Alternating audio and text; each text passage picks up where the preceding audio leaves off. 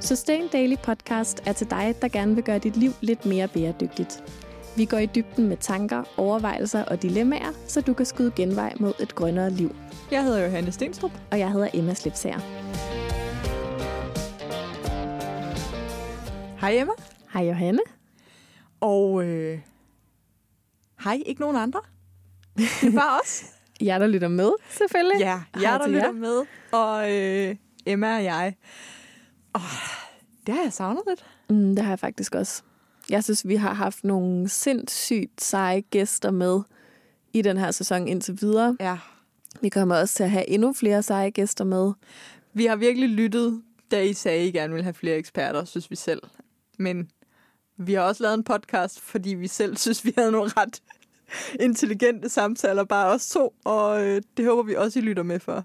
Ja, jeg tror også, altså med tiden er podcasten også kommet til for mig at være et tidspunkt, hvor vi to taler sammen. Det er så rigtigt. Altså, som jeg sætter virkelig meget pris på.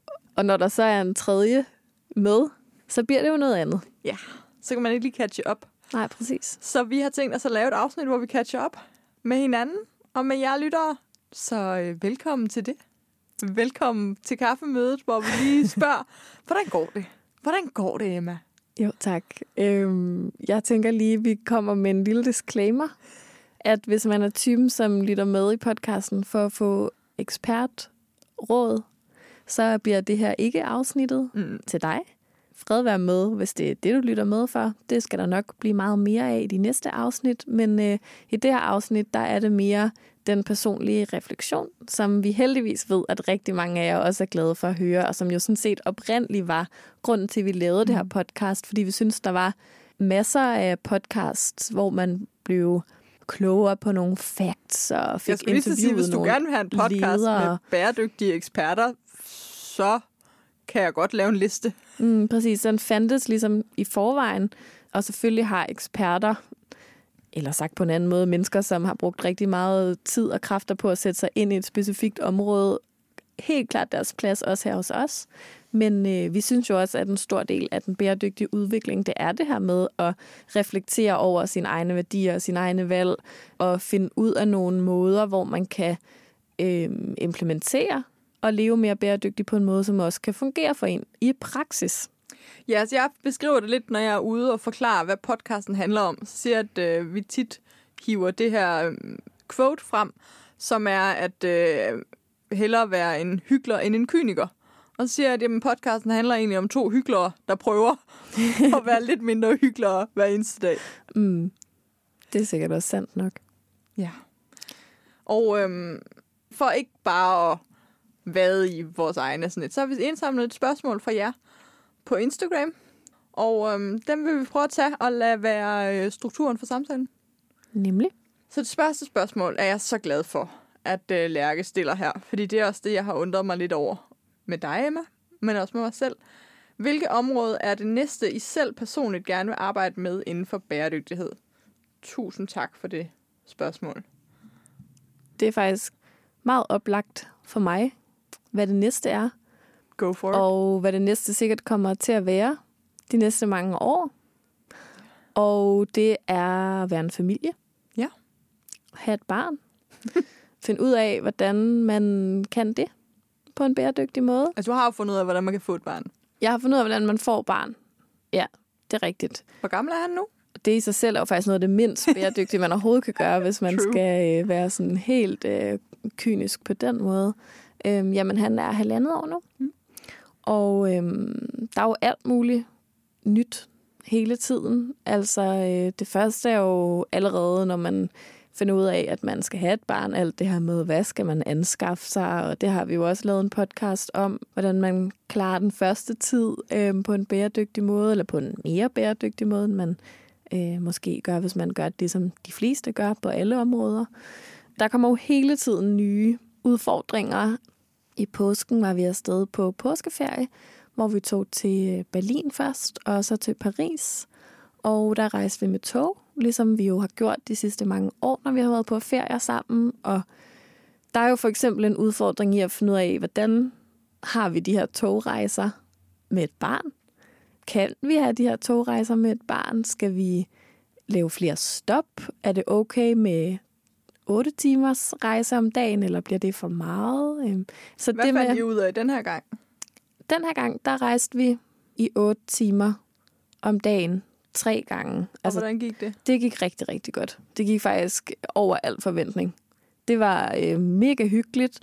De tyske tog er sådan meget stabile. Altså, så man kan gå rigtig godt ja. i dem. Og så er de, det er meget sjovt. Det er sådan en ting, man aldrig havde tænkt over, før man fik et barn. Men de danske tog, de er indrettet med enormt mange kanter. Altså, altså man kan slå sig? Ja.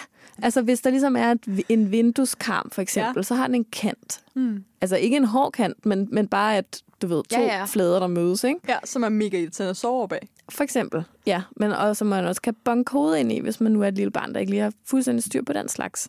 De så... tyske tog, de har helt vildt mange runde. Ah. Det hele er rundet af.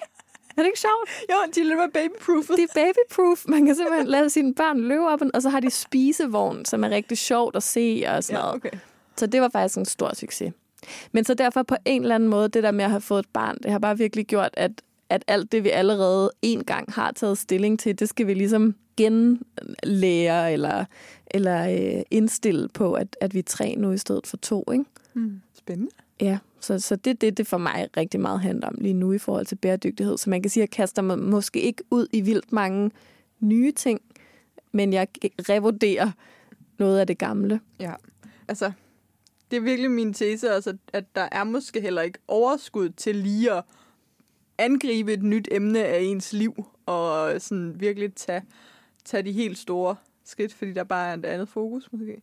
Ja, helt klart, men, øhm, men samtidig så tror jeg faktisk også, at der er helt vildt mange, der begynder at tænke meget på de her ting, netop når man får et mm. barn. Der er måske ikke så meget overskud til det, men det kan alligevel føles så presserende, ja. at man handler på det alligevel, og det synes jeg er mega sejt. Og jeg tænker også meget i forhold til det her med børn, at altså jo tidligere man kan lære dem, at når man skal på ferie, tager man toget, jo bedre, ikke? Jo. Og altså alt muligt andet selvfølgelig også. Så det med at få implementeret nogle gode vaner.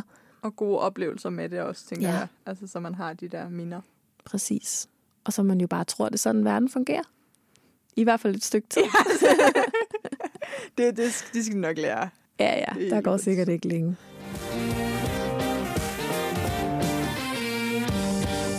Øhm, hvad med dig, Johanne? Hvad arbejder du med lige nu?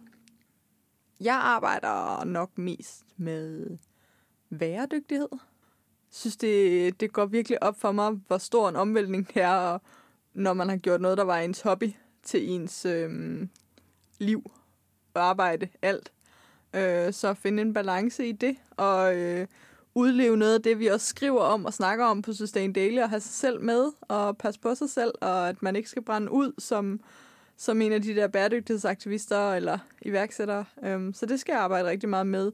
Og jeg kan virkelig også mærke, hvordan at stress og at man skynder sig, kan spænde ben for nogle af de bitte små ting. Altså, at man ikke lige husker at få sin kaffekop med, ikke lige husker at få smurt madpakke, så man tager et eller andet dårligt valg tager en taxa, fordi man ikke lige fik planlagt, hvordan man fragter de her ting herhen til det her. Så jeg kan se en kæmpe fare for, at jeg og, og potentielt også alle andre i min situation, at vi kan prædike en del om bæredygtighed, men så får vi ikke lige tilrettelagt et liv, som faktisk ligger op til det. Altså der, hvor at man kan sige, ja, Al Gore, som er klimaforkæmper, bliver jo mega meget beskyldt for at flyve rundt. Øhm, men hvor sådan en som Greta, som vi også skal snakke om senere, er en mega inspiration, for hun siger nej til nogle møder, hun skal flyve til og sådan noget. Så at leve det, vi snakker om, men også tage den mere med ro og, og overveje nogle ting. Så arbejder jeg med ferie. Mm. Både at holde det. det er sådan Apropos væredygtighed. Ja, præcis. Altså tage mig tid til at holde den, og bruge det her med fly meget mere mindful. Vi har jo snakket om min kæreste som mine udfordringer med, at vi ville noget forskelligt, og der har vi for nylig haft en rigtig god snak. Uh, vi havde håbet, at vi kunne komme på en eller anden forårsferie mm. til et varmt land. Uh, vi fløj ikke i 2018. Nice. Ja, det er fordi vi ikke holdt noget ferie. Det er ikke så nice. ja, det er rigtigt nok. Hvis det var det, der var grunden, så er det selvfølgelig Ja. ja, så der kan man... Stop med at flyve. Bare gå på arbejde hver dag et helt år. Det var det, jeg har praktiseret. Ja. Det, um... det kan nok ikke rigtigt. Eller hvad? Kan det anbefales videre? Mm, altså, hvis det, man arbejder for, er vigtigt nok, men, men jo ikke, det er jo ikke en langsigtet løsning. Nej, men så kom vi så heller ikke på den her forårsferie, fordi vi ikke fik planlagt, ligesom, hvornår vi skulle afsted og sådan noget. Og så var hans automatiske svar, så kan vi jo bare og begynde at kigge på øhm, charterferie i juni, og så var sådan, nej, oh, oh, oh, oh, stop. Øh, jeg gider faktisk ikke til udlandet der. Øh, og snakke om, okay, tag den der snak, jeg anbefaler alle at have, hvad vil vi have ud af vores ferie? Okay, men jeg vil godt gå nogle ture og læse nogle bøger, og øh, se lidt lokal miljø, og øh, jeg vil gerne ikke fryse. Og det er faktisk en mulighed i juni i Danmark, ikke at fryse på en afslappningsferie. Så der øh, finder vi eller en sommerhus eller sådan noget, og så sparer vi øh, CO2'en og pengene og det hele på en eller anden flyveferie på et tidspunkt, hvor at en ferie i Danmark vil inkludere at fryse, så vi tager et eller andet sted hen, hvor man ikke fryser. Ja, så bæredygtighed, overvejelse, få min, min egen livsstil tilbage on track, tror jeg. Og også, hvis jeg lige må fortolke lidt på det, du ja. sagde, og lave en parallel tilbage til mig, så er det det her med kompromiser mm. også. Altså, du laver kompromiser med din kæreste. Jeg kommer til de næste mange, mange år at skulle lave kompromiser med mit barn. Ja. Altså, det her med ligesom at forholde sig til de andre mennesker ja. omkring en, ikke? Og deres ønsker og behov, og prøve at finde en gylden mm. middelvej mellem det optimale, man selv ville, og det optimale, de andre ville, og hvad ja. lander man så på? Præcis. Men hvis jeg skal tage sådan helt konkret område, så er det for mig, og det har jeg kæmpet med, lige siden jeg var færdig med at studere, altså det er take-out, spild, mad. Øh, og det er både et bæredygtighedshensyn, det er både et sundhedshensyn, men det er også et zero waste-agtigt øh, hensyn. Ja, altså, altså spild, ressourcer. Ja, penge. Mm. Det er mega ueffektivt på alle måder at først finde ud af, hvad man skal spise, når man er sulten. Hvilket for øvrigt er tre timer efter, man burde spise noget. Mm. For mit vedkommende. Ja. Så er der noget konkret, du gør på den front, eller er det bare sådan en ting, du har som noget, du på et tidspunkt skal have knækket koden til? Jamen, jeg skal finde ud af at knække koden, for jeg har min elskede morgenmad, som jeg ikke behøver at tage stilling til. Og hvordan kan jeg lave en frokost? Jeg har ikke nogen løsning. Nej. Jeg har løsningen derude til, hvordan en, der hader at lave mad, derved ikke får gjort det, kan få gode frokost- og aftensmadsvaner i en travl hverdag. Så send dem. Og hvis det handler om en måltidskasse, så skal I købe nogle flere magasiner, så jeg kan få noget mere i løn. så hvis man vil støtte Johannes gode aftensmadsvaner, så kan man købe et Sustain Yearly. Synes du også, det kan være forvirrende og frustrerende at være en samvittighedsfuld, bæredygtig forbruger? Det synes jeg. Det er Johanne her, og jeg afbryder lige podcasten for at fortælle dig om et nyt produkt, vi har lavet. Det hedder Masterclass, din personlige bæredygtighedsstrategi. Det er en masse videoer, der dykker ned i syv grundlæggende bæredygtige værdier, og hjælper dig til at finde frem til, hvad der er vigtigt for lige netop dig. Fordi vi kan ikke være bæredygtighedskriger inden for alt. Klima, sundhed, bæredygtighed, miljø, mindre spild. Der er så mange ting, der er modstridende. Og det er nogle af de svære ting, vi snakker her om i podcasten. Men I ved måske også, at både Emma og jeg har nogle kerneværdier og nogle områder, som interesserer os ekstra meget. Det giver ro, og det giver overblik i hverdagen, hvis man ved, hvad der er ens kerneværdi. Og det, der er fantastisk, det er, at du kan have dine egne kerneværdier, og så kan nogle andre have nogle andre, og på den måde kæmper vi på alle fronter. Jeg håber, at du vil tjekke Masterclass, din personlige bæredygtighedsstrategi, ud inde på sustaindaily.dk-shop. Helt konkret, så har jeg også øh, jo fået et arbejde. Ja. Og øhm, i den forbindelse, så tænker jeg meget over mit tøj. Nå ja. Øh, jeg tænkte især over det, inden jeg fik mit arbejde faktisk. Mm. Altså mens jeg søgte jobs, og det her med at sidde og sådan, skrive en hel masse jobansøgninger, hvor man skriver sig ind i forskellige kulturer, og sådan, gør sig en masse forestillinger allerede om, ja. hvordan det må er at være øh, ansat det og det sted og sådan noget. Så havde jeg mange tanker, og det ved jeg, at mange af dem, som er blevet færdige med mig på studiet, altså på samme tid som mig, de også har tænkt meget over det her med, kan man overhovedet nu har vi været studerende mm-hmm. i så mhm. mange år og har set ud som studerende. Øh, ikke fordi alle studerende ser ens ud, men man kan måske have en, lidt, en tendens til at blive lidt sådan slasket i sit look, øh, når man ikke rigtig skal andet i løbet af dagen, ja. eller mødes med de andre studerende, og, og måske øh, en underviser en gang imellem, og måske hen på et studiejob eller et eller andet. Ja, og jeg har heller ikke det mest formelle studium nu. Jeg tænker, CBS'erne har ikke helt den samme udfordring. Nej, nej, forskellige undervi altså institutioner har jo deres egne sådan, looks. Altså, det kan man også se, når man kommer ud på KEA, hvor du har gået, så det er også fuldstændig anderledes og meget, mm. meget øh, fashionabelt ud i forhold til, hvordan det ser ud inde på CSS, hvor jeg har taget min uddannelse. Men det her med simpelthen at skulle have sådan en arbejdsgarderobe, og måske en garderobe, som udstråler øh, noget lidt mere professionalitet, end, end hvad mm. min garderobe har gjort hidtil. Så blev jeg heldigvis ansat et sted med en meget øh, stille og rolig Så det endte med at være non-issue? Det endte med bare at være et issue, at jeg skulle have mig nogle flere par bukser. okay. meget lavpraktisk. Um, og hvad har du gjort, når du skulle ud og anskaffe det? Jamen, så har jeg jo øh, gjort det, jeg altid gør, at jeg har været i mine yndlingsgenbrugsbutikker. Mm. Og der fandt jeg også et par. Ja. Men kun et. Bukser er også svært at finde i genbrug. Ja. Hvis man ikke har USA og tid. Præcis. Men jeg var heldig, at jeg fandt et par, som jeg er mega glad for. Og så har jeg faktisk købt øh, to par bukser fra Ny. Ja. Øhm, et har jeg købt i øh, en øh, bæredygtig butik. De er lavet af hør fra Litauen. Ja. Fremstillet og øh, produceret og designet i Litauen og mega flotte. Og det andet par har jeg købt i... Er det et en... mærke, du eventuelt kan plukke? Ja, det hedder Not Perfect Linen. Mm, yes. Øh, og jeg købte dem i den der butik, der hedder Trigotage. Ja. Der ligger på Jægersborgade. Yes. I København på Nørrebro, midt i boblen. Yes. Og det andet par, det er et par jeans, som jeg har købt i en helt almindelig butik. Hmm. Som øh, ja, jeg fandt på vores ferie. Og de sidder helt perfekt. Og du kommer til at beholde dem i 20 år? Hvis de holder så længe, for jeg har tænkt mig at bruge dem fire ud af syv dage hver uge fra nu af. Okay. Jonathan han har allerede spurgt mig, om jeg kun har tænkt mig at gå med de bukser fra nu af. Så øhm, altså, der tager jeg jo altid Johannes vise ord med mig.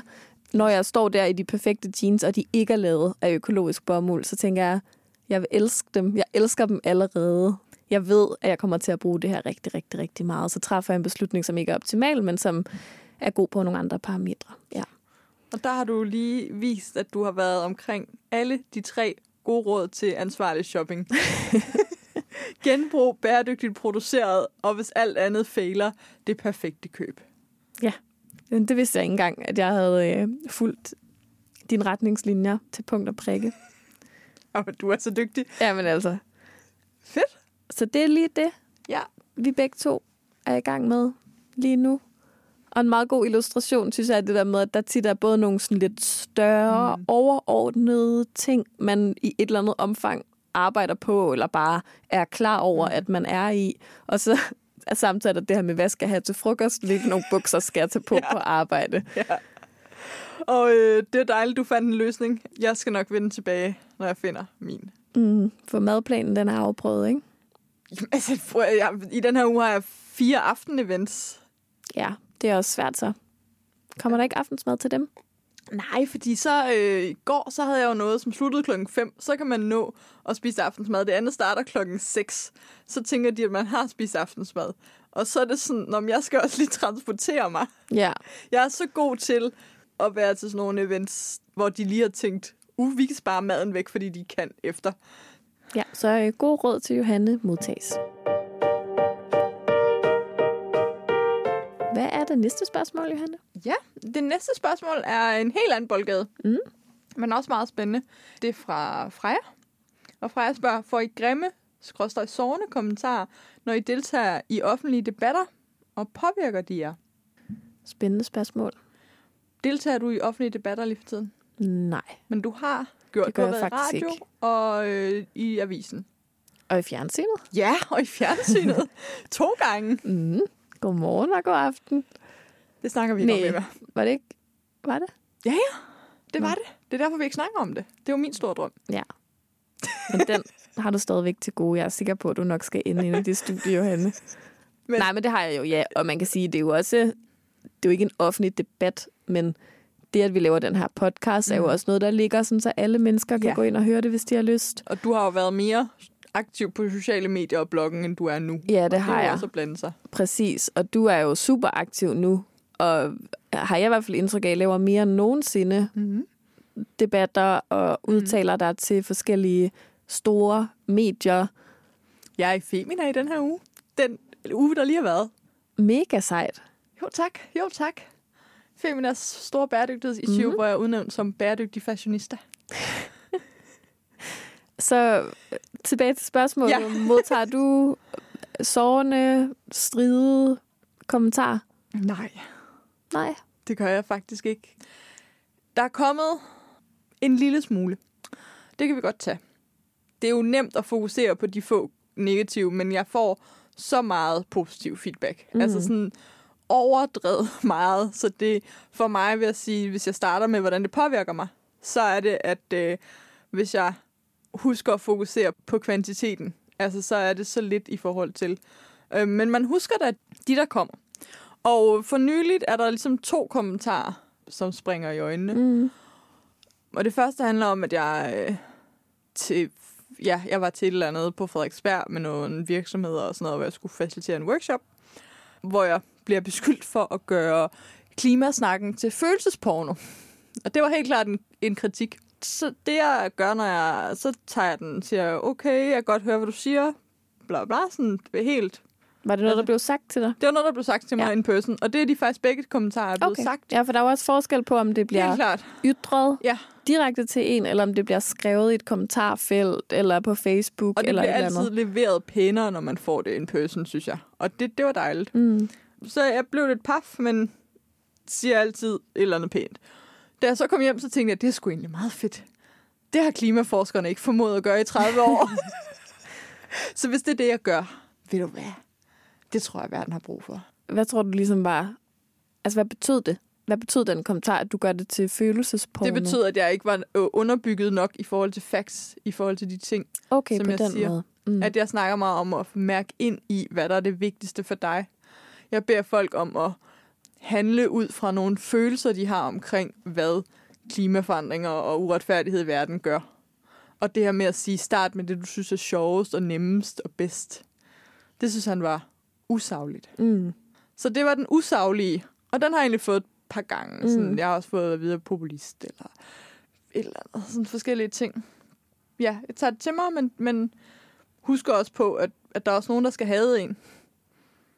Det er faktisk noget, vi er ret dårlige til, ikke? Vi er ret dårlige til, ja, sygt dårlige. I virkeligheden får vi jo, altså vi er, vi har så lidt kant. Det er helt sindssygt. Ja. Vi får øh, nærmest ikke noget kritik. Nej, og det er også min oplevelse at mm. det er... Jeg skal faktisk virkelig, virkelig tænke efter.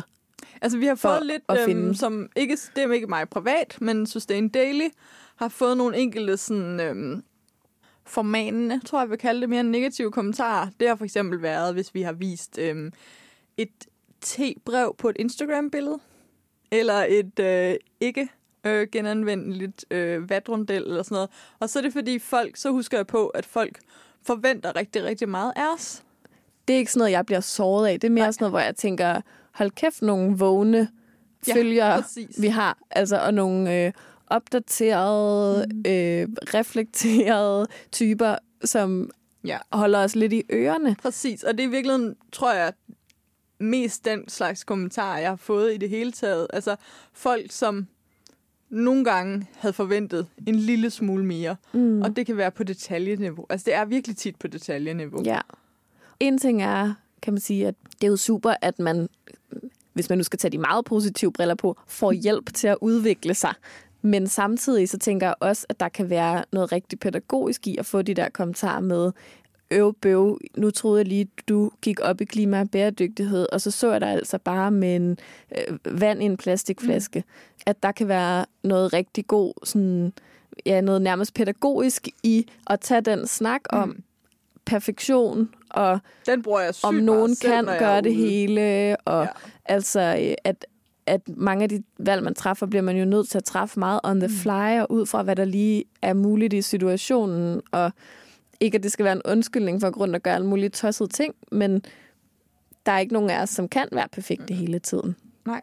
Og så har jeg faktisk også fået sådan en reel kritik omkring greenwashing. Ja. På min blog når jeg snakker om... Nu sidder jeg for eksempel et par jeans, som du sagde var rigtig pæne. Det er de også. de er fra Weekday. Jeg ved ikke noget om arbejdsforholdene der.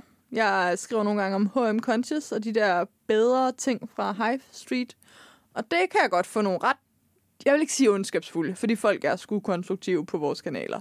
Øhm, men sådan hårde om, at øh, igen, folk havde forventet bedre, men også, at det synes de bare ikke overhovedet, man kan tillade sig en dåse, når man er en offentlig person. Mm. Og hvordan har du det med den slags kommentar? Jamen, der tror jeg igen, jeg synes, det var da du sagde det der med det pædagogiske, at jeg øh, slog ned, fordi jeg synes, det er en sindssygt god snak at tage. Ja. Altså, den, jeg vil gerne stå til mål for, at vi snakker om alle de niveauer, man kan være bæredygtig på. Så det er måske også lidt svaret på spørgsmålet i virkeligheden. Altså det her med, hvis det er en reel kritik, altså så prøver vi lidt at tage det til os. Ja, og, og, og nogle gange har folk jo ret, men er det så et kritik, eller er det, øhm, er det et ros? Altså, fordi noget kritik kan jo også bare være, fordi folk er uenige med det, du gør, Mm. og det rammer noget hos dem.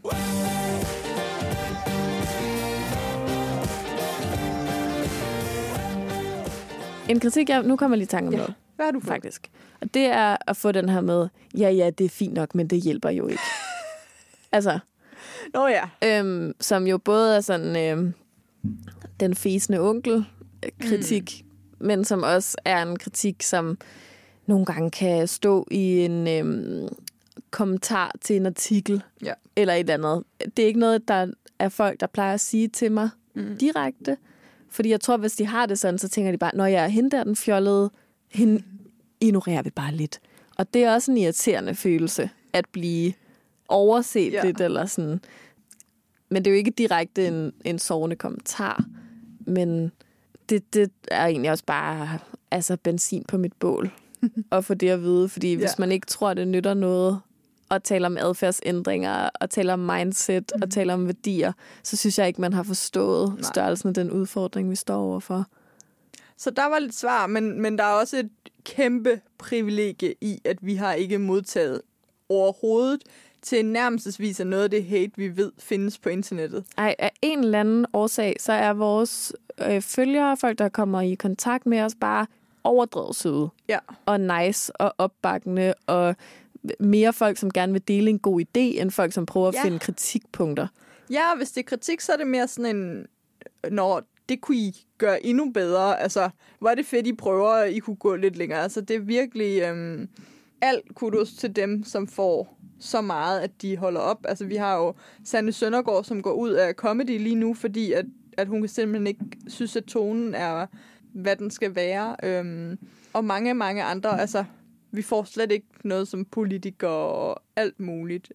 Hvordan har du det egentlig med, med sådan generelt set det, at, at der er så mange influencers og debattører, der får så meget hate? Synes du bare, det er en del af gamet, eller hvad tænker du om det?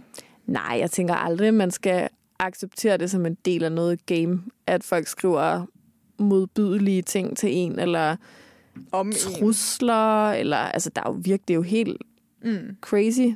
Hvem var det, der lavede de videoer engang, hvor kvinder læste op, hvad de havde fået Ah, ja, af... ja. Jeg tror, det var program, det er sådan noget Johan Schmidt Nielsen. Ja, hun var den ene. ene. Og det er jo uhyrligt. Ja. Altså, hvad der er mennesker, der sætter sig ned og skriver til et anden, en anden person. Det synes jeg ikke, man skal acceptere. Jeg vil også bare sige, at hvis dig, der har stillet spørgsmålet, er bange for de her ting i forhold til at hæve dig, så her ikke. Øhm, der er i hvert fald meget få af dem. Der er ikke nogen, jeg kender, som har været udsat for så meget. Altså, du er virkelig oppe i de helt store, og så er det selvfølgelig overhovedet ikke okay. Altså, der er ikke noget, der- er okay. Men jeg har ikke, kender ikke nogen sådan startdebattører, der virkelig får hate.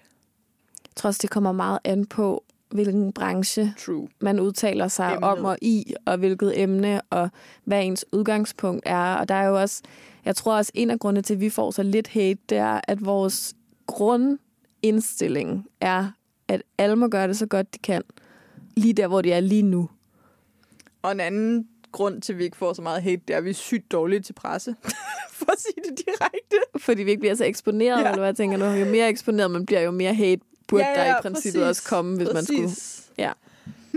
Så. Den anden ting. Ja. Nå, tak for spørgsmålet. Det er i hvert fald altid spændende at snakke om.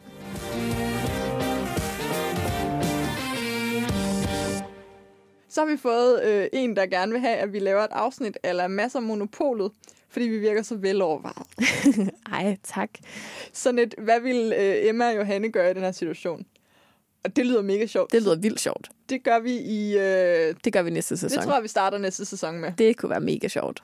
Ja. Så allerede nu, dig der lytter med, begynder at tænke, Send jeres dilemmaer. ja, send dem til os, eller i hvert fald overvej, om I har et eller andet, der kunne være sjovt. Ja. Så har vi et, hvordan forklarer jeg min familie, at de skal forholde sig til klimaændringer? Er det bare det, der er spørgsmålet? Det er bare det, der er spørgsmålet. Mm. Det tænker jeg ikke, vi tager den her gang, men det bliver vi simpelthen nødt til at have et helt afsnit om. Ja. Det har vi heldigvis også planlagt det har vi faktisk planlagt. Et afsnit om relationer og de snakke, der kan være svære at tage. Ja. Så øh, det kommer senere i den her sæson Præcis. af podcasten. Så øhm, Det gemmer vi dertil. Indtil da, led med at være et godt eksempel. Dybest set start med dig selv. Ja. Så har vi et øh, spørgsmål fra Sofie. Jeg har så meget brug for at høre, hvor I finder håbet og troen på det hele. Ikke for at gentage mig selv, men det kommer der seriøst præcis et afsnit om. Sofie, hvis du har mistet håbet, så det du kan gøre lige nu, det er, at vi faktisk allerede har lavet to podcast-afsnit om håbløshed. Øh, et, som vi lavede i den allerførste sæson af podcasten, og så et, som vi lavede i sidste sæson. Nej, i den her sæson, mm. i starten af den her sæson. Mm. De handler om, hvad vi selv gør, når vi mærker håbløsheden, og har også nogle sådan helt konkrete tips og tricks, Mm. som har virket for os. Og så kommer der altså også et afsnit i den her sæson, Ja. som handler om alt det fede, der sker. Og så vil jeg bare lige sige en ting til det også. Øhm, og det er, det sker sgu for mig tit, at jeg mister håbet. Og det kan I også, vi har lige optaget det på interview, det tror jeg godt, jeg kan sige. Håbet og troen på det hele. Men jeg bliver ved, fordi hvad er alternativet? Det er tit det, jeg sådan spørger mig selv om. Nå, hvad er alternativet til at blive ved? Ja. Så har vi Chris, der spørger, øhm, eller usernamet er Chris Ulen, så Chris. Hvilken holdning har I til al den kritik, Greta Thunberg har fået for nylig? Ja, og der må jeg så nok bare afsløre, at jeg simpelthen ikke ved, hvad det er for en kritik. Jeg er bare mega fan. Altså, vi er ved at prøve at finde ud af, om vi kan få et interview med hende til næste magasin og alt muligt. Hun er jo bare afsindigt sej. Altså, jeg googlede det, fordi det skal man jo. Du googler, det er fordi, det er Johanne, der har modtaget spørgsmålene ja. i går. I Så du har haft tid morges. til i morges. Du har lige haft tid til en hurtig Google. hurtig googling, så på de første to sider af Google, øhm, når man skriver kritik Greta Thunberg, så kommer der en masse tyske sider op. Dem læste jeg ikke. så kommer... Det kan være, det var der, det stod. så var det mig, der skulle have lavet den Ja. Google-søgning. Øhm, nå, men noget af den kritik, hun får, det er, at hun er for ung til at være indstillet til Nobels fredspris.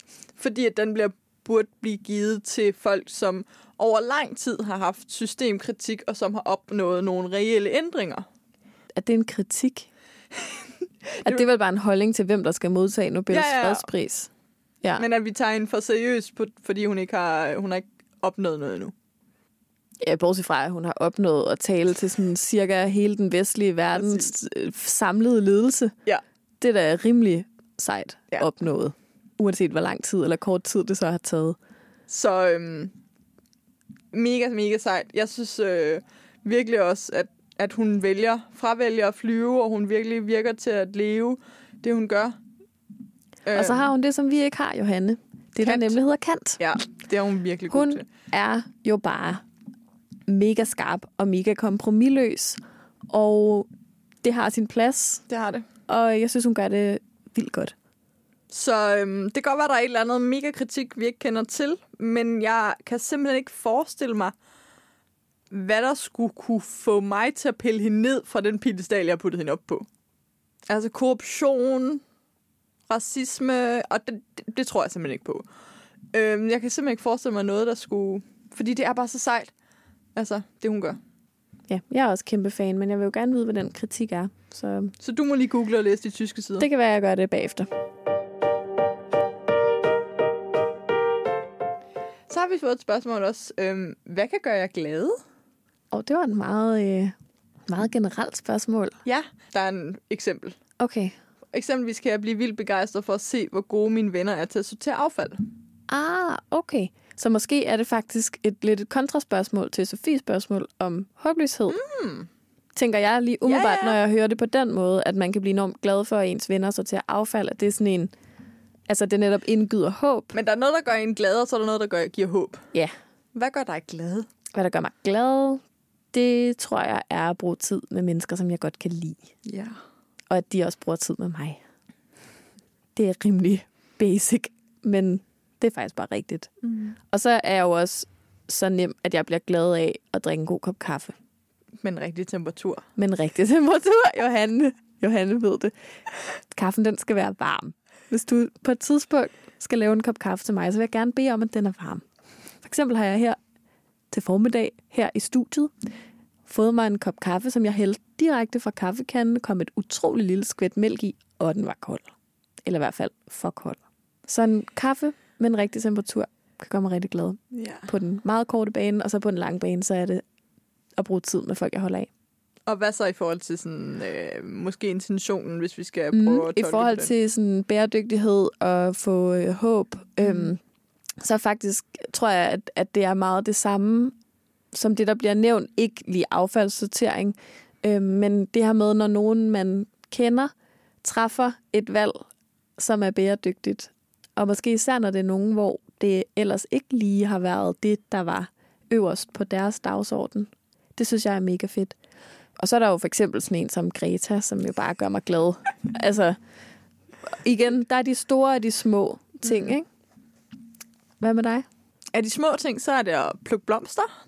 Sæsonen ja, din blomstersæson er startet. Det er den nemlig. Og øhm, som en del af det, så har øh, nogle mennesker, garanteret velmenende, valgt at rydde et kæmpe areal, hvor jeg før plukkede en masse blomster og, og brumbær og sådan noget. Så det gør dig ikke så glad. Det gør mig ikke så glad. Men øhm, der er andre steder, man kan altid finde små huller af uberørt, ikke parkagtigt steder i byen. Så det er mega fedt.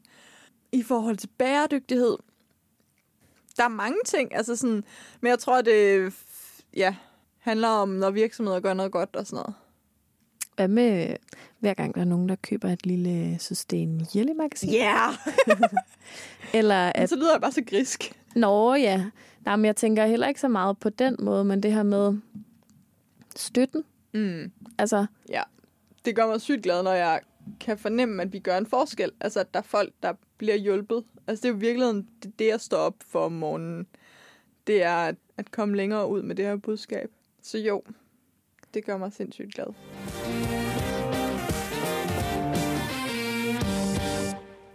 Er der flere spørgsmål? Ja, der er faktisk et til. Det er fra Benedikte. Hun spørger, mm. hvis I kunne gøre én ting bæredygtigt skråstrej CO2-neutral, hvad vil I så vælge? For eksempel tøj, kød, etc. Okay, så hvis vi kunne tage en ting og ligesom sige, den her ting, den kan man få så meget af, eller bruge så meget af, som man vil, uden at det har nogen impact. Åh, oh, det Eller... ville være en nice måde at forstå. Jeg forstår nemlig ikke rigtigt spørgsmålet, men lad os tage det på, svar på det. Altså sådan forstår jeg det. Altså, Godt. hvis man kunne tage sådan belastningen væk fra en ting. Fedt. Yes. Hmm. en ting. Chicken nuggets. Ej, det mener du ikke. Jeg er altså totalt i gang med at finde ud af, hvilken ting, der vil betyde allermest, hvis man tog impacten væk fra sådan på global skala. Nå, jeg var, jeg var sådan i mit liv bare for noget, jeg sådan helst mindst vil give køb på. Okay, jeg er i gang med sådan at finde ud af, Men om det er- vil være smartest at tage det væk fra sådan, for eksempel fly. Men så ved jeg på den anden side, fly udgør kun 1% af den samlede CO2-ledning per Ja, men det er person. der, hvor du bare er et renere menneske end mig hjemme. Men jeg er med på fly. Jeg gik i hvert fald i nogle strukturer til at starte med. Jamen, fly. Helt sikkert fly. Det vil hjælpe på så mange ting. Men hvad med sådan, jeg har en, der er bedre. Oh. Brændstof.